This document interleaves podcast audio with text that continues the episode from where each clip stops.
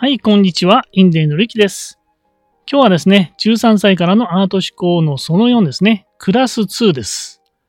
リアルさってなんだっていうことですね。目に映る世界の嘘っていうお題になります。え今日もですね、クラス2だけですので、まあ、あの、クラスを受けているようなですね、まあ、感覚でちょっと受けていただければと思いますね。私も同じ感覚で受けていきたいと思います。まずクラスにクラスにリアルさってなんだ？ということですね。目に映る世界の嘘っていうお題でした。できるだけ、まあこれはあの試験ですね。試験というかテストみたいな。できるだけリアルにサイコロを書いてみるという試験ですね。できるだけリアルにサイコロを書いてみるという試験です。で、えー、まあリアルかどうかの観点で見ていくってことなんですけど、まずこれをね、自分でやってみるってことですね。で、私もね、やってみました。えー、ちょっと待ってくださいね。私もやってみましたので、皆さんもやってみてください。はい。一応こういう風にね、こんな感じで、あのサイコロね、書いてみました。で、えー、で、まあ自分でね、まず書いてみるってことが重要ですから、まあちょっとね、えー、再生を停止しまして、自分でこうちょっと書いてみてくださいね。はい。そして、次に今度はあの本の方ですけれども、本の方に6つのサイコロの絵、あの、生徒さんがね、描いてくれた絵があるそうで、あったんですね。の本に載ってるんですね。この6つのサイコロの絵の中から、どれが一番リアルですかっていうう宿題です。宿題ですか、お題ですね。で、えー、私が選んだのはですね、4番だったんですね。えー、非常にこう立体的に書いてあり、で、こう、影みたいなのも書いてあるしね。あの、なんかリアルだよねと思ってね、それ4番を選んだんですね。そしたらまあ大体4番を選ぶ人が多いということだったんですね。で、まあこれが一番、一番ですから、これが重要なんですけど、なぜそれがリアルと感じたのかということですね。うん、なぜかって言ったらやっぱり立体的に書かれてるし、で、こうなんか、え、影も書いてるし、で、こうなんか、あの変な鉛筆のね、シャーっとこういう黒い感じで、えー、これもやっぱり多分明るさの関係かなと思うんですよね。ですごくリアルに感じたなっていうことなんです。で、あなたがですね、何番選んだかと。で、どのようにリアルと判断したかっていうのが、あの、重要で、それがあなたのですね、今のものの見方ということですね。私のものの見方もそういうことですね。やっぱりリアルに、こう、立体的に書かれるのが、やっぱりリアルかなと思ったんですね。で、今度、アート史上最も多作なアーティストの代表作っていうのを出てきました。これは、パブロ・ピカソですね。ピカソ出てきましたね。私も知ってます、ピカソは。絵は、絵のことはあんまり知らないですけど、ピカソのことは知ってますね。で、多作で有名だそうで、これは知らなかったですね。で、一生のうちですね、このパブロ・ピカソさんは何作出しましたかっていう質問なんです。で、この方は90ちょっとぐらいで亡くなったんですが、えー、まあ10歳ぐらいから、まあ親の影響で10歳ぐらいからこのアートのこうに関わってきてたんですね。だからまあ80年活動してたというふうに計算したとして、えー、どうでしょうかということなんですね。例えば365日毎日1点やってね、どうなるのって言ったら80年だから29,200なんですけど、まあまず考えてくださいね。この答え見る前に。どのぐらいかなと。これを考えることが重要なんですね。で、私は考えたのはやっぱり1日1つかなって感じだったんですね。だから80年だと、まあ29,200点かなと365日をね。まあ少し休むかもしれないけど。そしたらですね、なんとですね、答え言っちゃいますが、15万点だそうです。15万点ってのはどう、どういうことって感じなんですよね。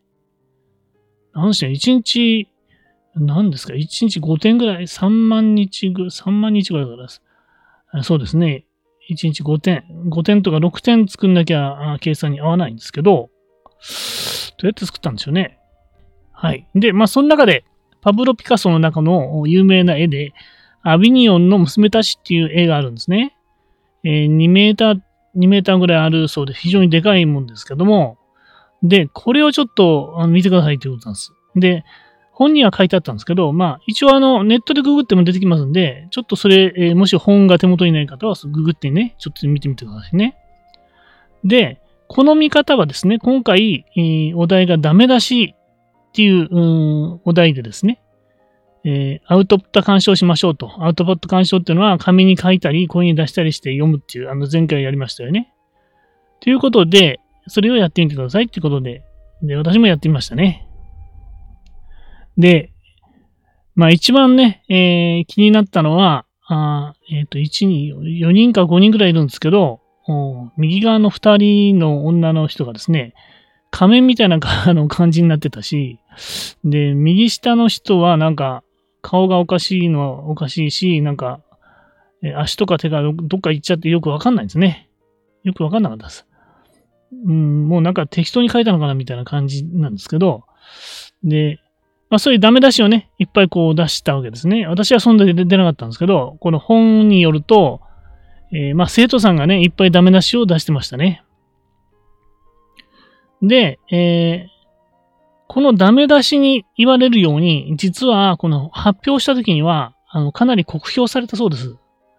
これ全然な、これは何だという感じでね、言われたそうですね。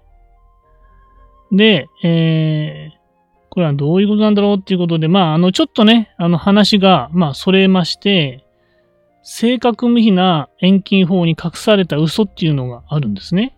これはどういうことなんですかと。うーん。つまり、遠近法が、まあ、すべてだよってずっと来たわけなんですね。で、遠近法では、あの、要は、まあ、裏側が見えないんですよね。まあ、それで果たしていいのかということなんです。あの、さっきのサイコロの話でもそうなんですけど、サイコロの裏側が見えないんですよね。で、それがリアルなのかという、いう、あの、問いがあったんですよ。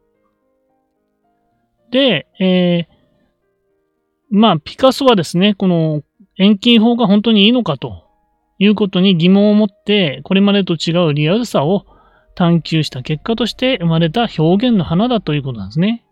つまり遠近法では見えない裏側は表現できないという、まあ、決定的なね、ものがあるので、えこれを、えー、要はいろんな角度から見たものを、こう、絵に収めたと。まあ、裏向いてるものとかね。あなんか、裏、裏向きで表向いてるような絵もあったんですよね。とか、要は、あの、その人を見るときって、えー、なんですか、こう、視覚だけじゃなく、いろんな、えー、五感を使いますよね。この人、目とか聴覚、声がどうなんだかね。あと、目を見るにして、目で見るとしても、こう、360度までいかないかもしれないけど、いろいろ見ますよね。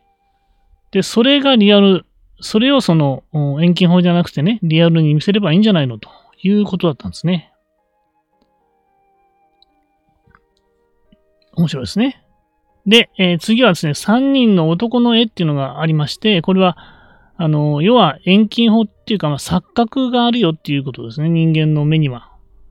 で、これ3人の男の絵っていうのは、あの、ちょっと本をね、見ていただければと思うんですけど、こうなんか、えっ、ー、と、立体的なこう廊下みたいな、絵のところに、あの、だんだんこう上がっていくようなその背景の絵があって、そこに、男の人が3人、こう、手前からこう並んでるんですよね。で、えー、それを見るとね、何回見てもですね、一番奥が高く見えるんですよ。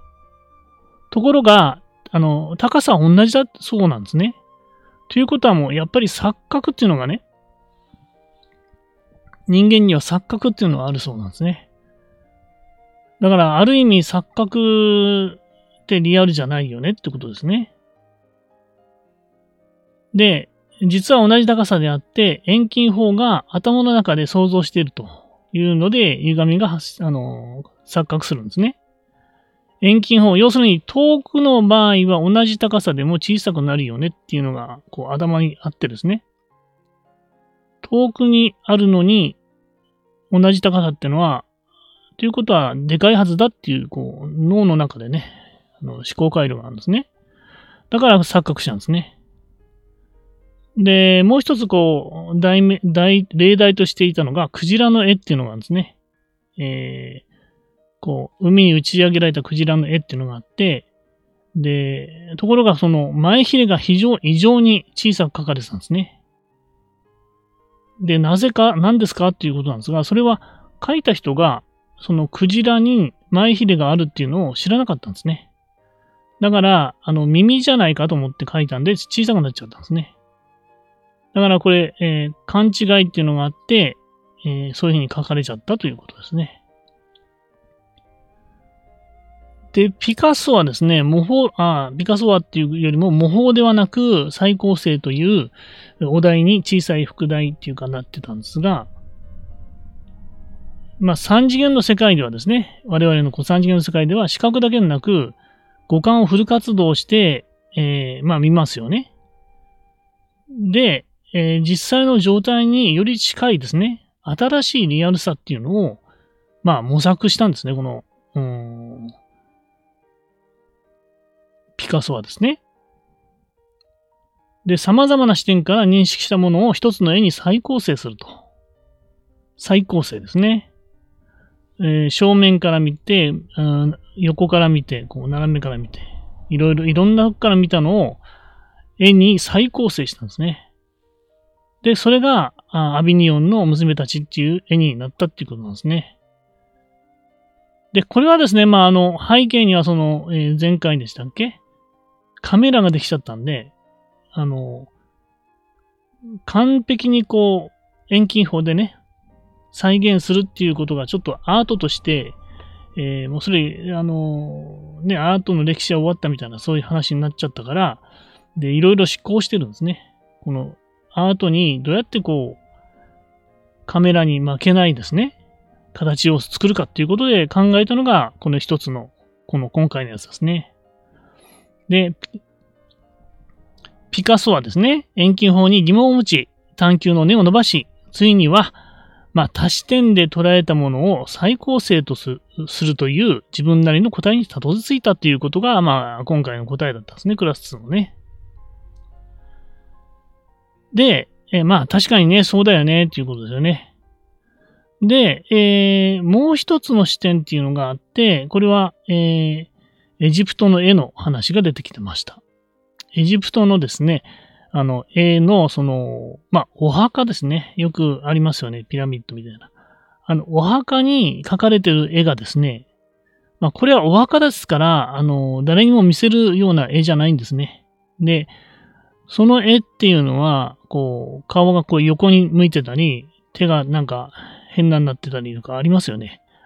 あれはですね、実は、えー、その王様が、こう、死の世界、死後の世界で、えー、まあ、あのー、死後の世界でも、こう、従者っていうか、家来みたいなのが、あの、つくように、その家来として、こう、絵を描いてるんですね。なので、え、一般的な、こう、遠近法とかで描いちゃうと、こう、手が短く見えたりですね、あるじゃないですか。なので、えー、現実にこう、死後の世界でちゃんとこう、働けるように、手の長さをちゃんと同じにして、で、顔もちゃんとこう、立体的に見したりね、横向いたりやってるそうなんですね。で、そういうエジプトの絵っていうのは、そういうエジプトの絵の 絵の描き方だそうなんですね。だからそれもある意味、まあ、なるほどなっていう感じですよね。で、えー、あともう一つ、こう、リアル、リアルとかリアルじゃないっていう、リアルな絵の話をこう持ってきてですね、あの、本当にリアルになった絵があったんですね。で、これは本当にリアルだよねって言うんだけども、で、実はですね、まあ、あの、実際のこの、この絵から目を離して周りをちょっと見てくださいと。周りを見るとですね、あの、実際にはこう中心が見えて、その周りがこうボケるんですよね。実際こう、こうやって見ると。つまり、あの、ちゃんと写実的になってる絵、えー、再現してるなーっていう絵なんですけど、実はそういう絵をこう見れないと、人間は。こう、キョロキョロ見ることによって、頭の中でこう、構成してるんです。再構成してるんですよね。だからリアルに見えてるよって思ってるんだけど、実はこう、ボケてますよみたいな感じなんですね。で、えー、まあこれで一応終わりになるわけですが、まずこの、えー、まあ、 before は after、beyond でまた今回もちょっと考えてくださいということでした。1、before。リアルにサイコロのエクササイズをしたときにどう感じましたか？ってことですね。で、アフター、2番目、アフター。リアルさについてどのように考えますか？アフターですね。で、3、beyond。授業を通り越してこのクラスの問いについて考えられることはありますか？っていうことですね。この3つについて、えー、皆さんもちょっと考えてみてください。